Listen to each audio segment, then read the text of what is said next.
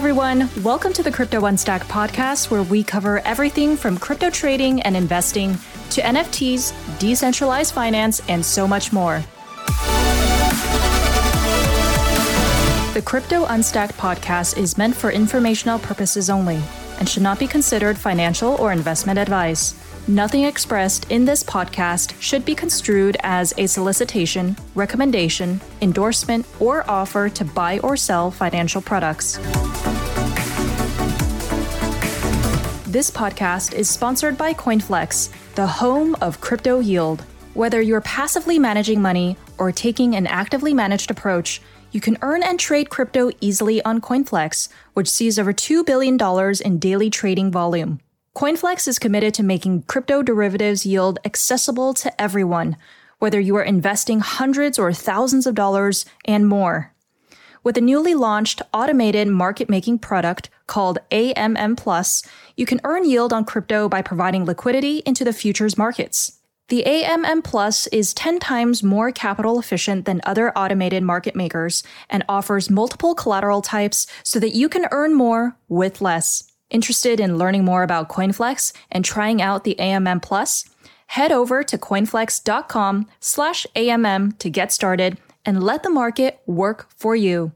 Hey, Sudhu, thanks for joining me on Crypto Unstacked for a bonus episode talking about the impending US Bitcoin linked ETF that's coming onto the market. And I believe it's trading starting today, right? At US Open uh, on the NYSE. Yeah, it's going to be exciting. I mean, ever since I uh, entered crypto in early 2017, they've been talking about kind of what's next, and ETFs have been mentioned every year pretty much since then. And for here we are, four years later, uh, we have one. People have been talking about how ETFs could be really helpful in bring more investors, especially I would say the retail investors, into the market. But this one's interesting. This ProShares US Bitcoin futures linked ETF because it actually is one that invests in Bitcoin futures contracts, right? As opposed to the actual underlying, so the spot Bitcoin. Can you talk a little bit about like what that means uh, for someone who who would be investing in this ETF? Yeah, so so maybe maybe by by quick way of background, um, Leslie. You know, ETFs have played a huge part in non in the non-crypto markets as well, and particularly around equities. So ETFs were, you know, introduced, you know, many years ago into equities, and they suddenly changed the playing field because as a retail or passive investor, you could now select a bunch of different stocks, an index, an index for the S&P, oil index, a property index, a tech index. So it's a very valuable investment tool that's that's needed in every asset class, and so it's um, it's it's a really good news that crypto has an access to an ETFs and and of course there are several more that are pending like several more that are pending in the US over the next week and, and weeks. So mm-hmm. overall it's a great thing. And um, so so that should be the starting point. and then I guess the, the follow-up question is around what you just asked which is like what about this one in particular? Um, you know when you say does it track or it doesn't track I mean the, the fact is that all of these ETFs will track the underlying. So there is no doubt that ETFs and ETPs and ETNs are all good mm-hmm. for the crypto space. The the second, the, the, more important question once all of these products get listed is, um, you know, which one is the most efficient from a cost cost and return perspective, and which one's most appropriate for retail versus professional. Um, and so those are the questions that are now being asked. And you know, as you said, we've gone from a you know when ETF and all of a sudden, you know, bang, there's an ETF. And now, of course, there's a stream of social media and, and Twitter and um, LinkedIn comments around this particularly ProShares ETF and the, and, and the drawbacks that it has compared to, say, a, a physically denominated ETF.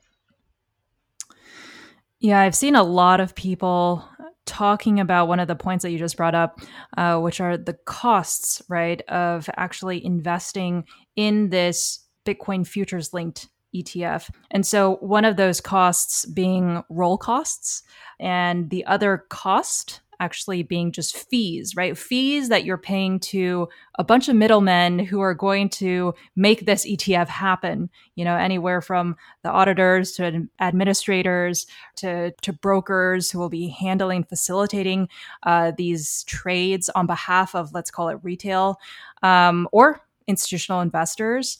Let's talk through a bit of those. Like, what's the concept of a roll cost for these types of futures? Futures are, are term term contracts, and, and what we mean by that is that they have a, a set expiry date. Um, certainly, the CME futures does, and um, CoinFlexes and cryptos perps futures don't, and that's that's a slightly different conversation related to this later, perhaps. But but the CME futures have a term structure to it, and that means that on a set date every month or every quarter, those futures expire. And this is not just for crypto, this is for all the products that they have. And so what that means is that typically if you uh, if the ETF gains exposure through the CME futures, which is which is what the ProShares does, uh, when the month end arrives, the the fund uh, fund controller would have to basically sell the the contract that's expiring, which you know, let's say it starts on uh, uh t- tomorrow on in the U- in US hours or tonight US hours. Um, the first futures contract will even if they do a monthly contract, the October contract or the December contract, if it's quarterly, will expire at the end of each month. And at that point, they will have to sell that contract out and buy the the next month along or the next quarter along. And when markets are in contango, which is very, very frequent in commodity markets, and by, by contango we mean that the next, the further out contracts trade at a higher dollar price than the near contracts, there is an actual physical dollar outlay that you do you're you're, you're um, paying back or costing you each time you do this roll. So that that cost maybe a few dollars. It may be fifty dollars. It could be a hundred dollars, and and each time the fund rolls these futures, those are actually a negative number that's going against the uh, the, the, the, fund, and mm. so it's an actual actual cost uh, that that uh, comes into play. And people are now trying to estimate, you know, what does that typically look like? Um, now, this is a, the first thing I must say in, in the defense of ProShares is that this is a cost that exists in every single other futures ETF that are out there. It could be a gold one, it could be an oil one. It does not matter. They all this is not this is not uh, limited to just the crypto ProShares one, but you know right now, um, you know they, they're trying to estimate this roll call cost in normal markets to be somewhere between 10 to 20 percent uh, hit on returns compared to holding the underlying spot. But mm. that's in normal market conditions, and as and right now, crypto is not in a really normal market conditions. I.e., the futures curves are very very flat for what they could be, and so if we enter into a bull market phase, you know those costs could be at least 40, could be up as 40 50 percent uh, on at, annualized on uh, at roll time and so it is a significant drag on on returns hmm. so do you think with this launch we're going to see that curve steepen. So we're going to be in more contango position with you know futures prices being much higher than they are now. I mean interestingly leading up to this announcement futures contracts on cme were absolutely flat.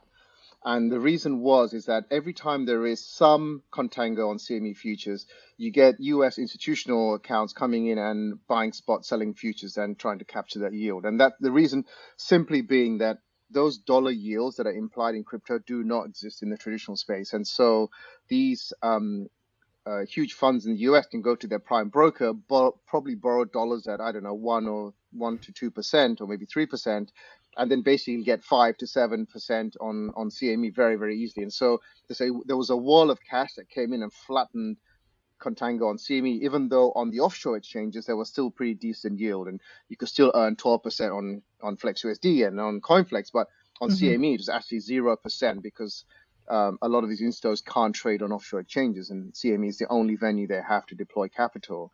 Um, leading up to the ProShares uh, announcement, base is jacked up to about you know 10, 10 or 12 percent on CME, and and that's you know that's getting arbed right now. So there will be a, a wall of money that comes into the um, CME contract once the ETFs go live. They'll probably arb that, that back down to the single mid mid single digits.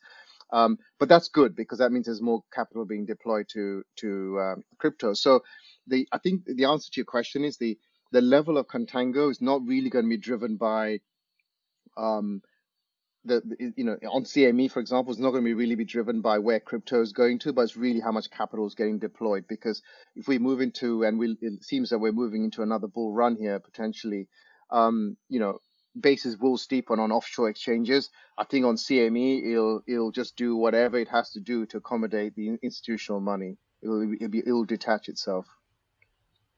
So, who's taking advantage of these arbitrage opportunities right now? So, it's only really available to uh, professional trading firms. And so, it's it's a little bit of an unfair advantage on CME because you, on the one hand, um, you've got you know potential passive capital retail investors sort of buying the ProShares ETF, and and on the other hand, they're basically directly funding trading firms' P&L on basis trading, which is um, you know which is unfair in a way because because you know we the whole point about this was to make it easily accessible for retail, and here here we've got we we got a product that. Uh, that uh, you know institutional traders won't most likely on the whole will not be using the ProShare ETF because of the roll costs because if mm. you're insto, insto, if you're insto, I mean, let's face it, if you're institutional capital looking to deploy into into into crypto, you would most likely go to Coinbase or or um, some of the other spot exchanges in the US and buy the spot underlying. Um, obviously, if you were comfortable trading on offshore, you know some of the places where you would by far be better off is say Coinflex and our physically delivered perps because you get the same exposure and you can hit delivery whenever you want. So the um, you know, the advantage there is, is, is purely with pro trading firms, which is somewhat unfair because because if you know Gensler and the SEC think that the ProShares ETF is really to to bring everyone into crypto, you know, they've missed a trick here because it's not the institutional. I'll be very, very surprised on institutional uptake versus retail. And so they've created a product that only retail will use, and retail will be penalized immediately for using it because of basis and and, and roll costs right? Like CoinFlex is an exchange. So, you know, we have a bird's eye view of what running a marketplace looks like. And so we see the power of being able to deliver yield generating opportunities, you know, directly sourced, for example, from the CoinFlex repo market. Why is that advantageous to the end user, the end consumer, who is potentially retail, right? And wants to come and access these yield products like why is that more advantageous than needing to rely on these sort of third party middlemen infrastructure to to trade the markets? Yeah i mean i think it's just a purely a cost thing. Um, you know if you look at uh, you know as you said at the start if you look at some of these um, these ETFs providers, they've got a fund admin they need to pay, they need a PB, they've got multiple lawyers' fees, um, you know, listing fees. They've got a bunch of rent-seeking um, uh, middleman activities that goes on that that will naturally have to clamp down on, on, on returns by by creating an annual cost. And in equities, I think ETFs are typically half a percent, but that's half a percent on a multi-trillion dollar class. And so it's, it's, you know, it's not clear how much cheaper they, they can really come down below half a percent uh, to, in order to accommodate all these different pa- parties. Whereas if you go direct, and I think this is where crypto has really come, come alive is that um, you don't have to to necessarily go through all these rent-seeking middlemen. Now, Coinflex is a middleman in this process, and so you know we're we're part of this kind of ecosystem. But but at least we have reduced it to a level where where it's it's reasonable, it's cheap, and and and you have uh, you have your direct choice of what you want to do. You could you know go one route or the other, and then the choice is, is yours. Mm-hmm. Mm-hmm.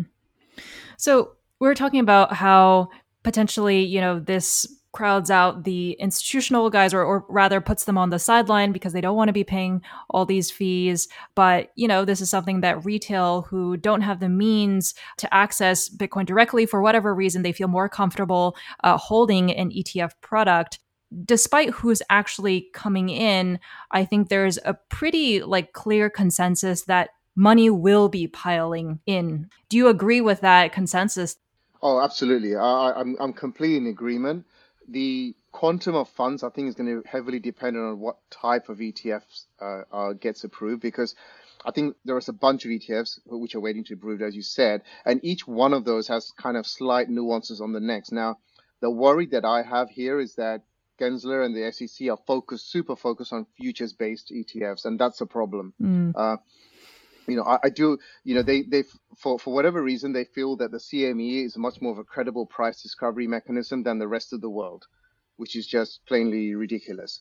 And the fact that, you know, if they're only going to approve futures based ETFs, you know, there's going to be a wall of cash coming in. But the point is, we're never going to know what would that number have been if it was a more reasonable spot based uh, or physical ETF, because we'll only have like for like. Now, we have some, we have some metrics that we can go off and some back data. Like if you look at the Canadian ETFs, um, uh, the futures-based ETFs in crypto versus the physical ones, the futures ones have, I think, less than one percent of the AUM. So if you know, if the, by the end of December there's a billion dollars in in in futures ETFs in the US, then I think we can safely say that the number would be you know 100 times that almost if it was a physical one, and we could argue that. Um, but you know, and, and, even if you look at, um, I think some of the gold ETFs, um, you know, the the futures based ones are less than 5% of the physical ones. So, so, mm. or even less than 1% again. So we do have data on this, which we can use to, to verify this. But, um, but I think, I think the SEC is going to miss a trick here. And I, and, and I fear that they are going to go for, uh, only approve futures based ones. So then maybe looking outside of the SEC, I mean, there have been lots of ETFs approved in other regions, Canada, Europe in particular. We're seeing quite a few as well, at least in the pipeline. Do you think it's more likely that a physical ETF, a physical Bitcoin ETF gets approved overseas simply because of kind of difference in how they view what is credible and, and what's not? Yeah, look, they already have, right? I mean, look at, um, you know, I'm not familiar with the ETF scene. Um, generally. Um, but if you look at Switzerland and, and Jersey and now, you know, Canada, these, there's a lot of physical and ETFs and ETNs and ETPs mm. and all these sort of varieties are coming out. So, so they are going to be well, they already are well ahead of the US, but obviously the US is where the wall of capital is, right? So if, if, um, you know, look, it's, it, you know, let's face it, the US is the mother of all investable funds. So it's important that it's got, that they get it right there. Uh, particularly, yeah. particularly, you know, we are starting to see, you know, really, really interesting comments coming from different commissioners within the SEC on on this as well, because they're all starting to realize that that you know the, the futures-based ones are fantastic. That we've got our first one, but but there are so many better ones that we should be getting out. And and and we also, as Coinflex, we're pro-choice, right? We're not, you know, you know, if you, you know, we allow people to trade the repo directly, or you can mint Flex USD and pay us a commission, and we'll do it for you. And the point is about choice, and we want the same with the um, same for passive capital on ETFs as well. Yeah. Well, let's talk about the AMM because with all of this news coming out about this approval, right, the beginning of trading for pro shares and all the other ETFs that will be hopefully uh, maybe approved in the future, the markets are just much more active, right? And when that happens, there tends to be a lot more volatility as well. So maybe we can talk about how it's advantageous during this time to actually monetize on market volatility and how people can do that with the automated market making product on CoinFlex. Yeah, so I think that I think the starting point to decide um, which strategy to deploy in the AMM, and I do agree, it's a great time right now because no one's sure whether whether the ETF news was priced in or not, right? We saw Bitcoin, mm. you know, shoot up to to 63, then back down to 60,000, back up to 62,000, and and he doesn't really know what to do. And and these are great market conditions for being an AMM because you set set a, yourself a fairly wide range, or not just on BTC on any of these coins because they're all starting to sort of get dragged around, and you can you know you can trade back and forth and end up with a bunch of yield. Um, where the decision on what type of AMM you should use is, is kind of interesting now at this point because up until this point, um, I and obviously the majority of uh, AMM users on CoinFlex were the buy first or buy only AMM choice, which is that they would buy the first trade on your AMM would be a buy, so they would never be short delta in the market. Um, with the ETF news, it kind of depends on um, whether you buy the rumor and sell the fact kind of uh, uh, hypothesis. And what I mean by that is that if it was priced in already, now may be a good good time to take advantage of this price to launch a sell only EM, uh, AMM, so that the first trade will be a sell, and then you kind of buy back. Because um, if you look at the look look at you know buy the rumor sell the fact type narratives in 2017 there was a cme futures are coming they did and they literally marked the top of the market and if you look back at earlier this year, the Coinbase listing marked the top of the market because everything got bought up buying the rumor. And the fact was, oh, it's done. Oh, okay, that wasn't as great as we thought, but okay, so let's sell it. So, um, so if you if you subscribe to that, I think I think the um, you know the sell only AMM will become way more popular now. The the uh, but of course, you know, if you if you're off the school that you know BTC is going to 100k, the the buy first AMM is by far the by the most popular. Permabulls. Yeah, gotcha. correct. Okay. You know, something else that I know tons of people, at least on Twitter, uh, have been talking about is what the implications of this ETF could be on the GBTC uh, discount in particular. Up until now, GBTC has been the primary way a lot of people have gotten exposure to Bitcoin without needing to actually custody the underlying, right? So, with the launch of all these new ETFs, like what's the impact on the Grayscale GBTC product? Yeah, look, it's a, it's a great question. This actually opens up a, a another point which I wanted to mention as well. But but on the GBTC premium in in particular, it's a um, it's a tough one because um, you know Barry Silbert and the and and Grayscale keep mentioning the fact that. Uh, you know they're in discussions. They've clearly they've hired like I don't know hundred people or something, or looking to hire hundred people to convert the GBTC from a closed-end fund to a ETF. Now, I've never heard that happen before. So whilst it'll be great for, for GBTC to become a, an ETF, I don't think the SEC, SEC is going to be able, is going to approve a closed-end fund to become to, to, to switch to an ETF. And and without that process happening, I think the GBTC uh, premiums will still be roughly where it is. It may improve because people are like, you know what, it's a discount, and so I'm kind of forward forward receiving my fees, my two percent annual fees. I'm, you know, it's you know, let's say I, the discount is ten percent. I've got five years of of fees covered in the discount, so I'll, I'll buy GBTC. But from a ETF perspective, unless there's a possibility to turn a closed-end fund to a ETF, it's it's it's going to be tricky. Um, and to be very mm-hmm. clear, there are a bunch of close-end funds in different asset classes that trade at negative uh, negative premiums to to NAV. So this is not unusual. This is not temporary. It happens a lot, and in some some in some trackers it's as much as negative 40. And GBTC got there in oh, the wow. past. It's, it's it's way better than where it was now. But it's not um, the, the process. Yeah, the, the premium will purely depend on if they can convert that to a, a, a an ETF. I think rather than rather than what's going on in other ETFs. Um, is the first point. But that actually reminds me about a very interesting point. So, um, even though we talk about roll costs and we're kind of, you know, being a little bit negative on ProShares or the structure of the ProShares product, um, I think it's important f- for people to realize as well that um, roll costs, um, you know, are, are a hindrance on comparison to spot performance. So you may have a 10 to 20% drag compared to holding mm. spot. But but this product will still track Bitcoin, number one, very, very well. And number two, I think more importantly, it will track it way more efficiently from a cost perspective than any other synthetic uh, instrument that you could pick. And by synthetic instrument, I mean a GBTC. Uh, it could be Coinbase shares. It could be MicroStrategy shares. Um, you know, any of those proxies for crypto. This ETF will still be way, way more superior in my view than than any proxy uh, method of tracking Bitcoin. So so you know you know users of this and and and passive capital do need to realize that that you know you're still way better off owning this ETP than than uh, than an equity stock. Uh, because in terms mm. of tracking error here, I'm not talking about performance. You know, right. it's not to say that Coinbase could 50x from there and uh, etc. Or or or, or uh, you know GBTC may become an ETF. That's a different matter. I'm just talking about pure tracking here. This ETF will have way, way, way less tracking error in my view than than any other crypto proxy, save spot. Mm-hmm.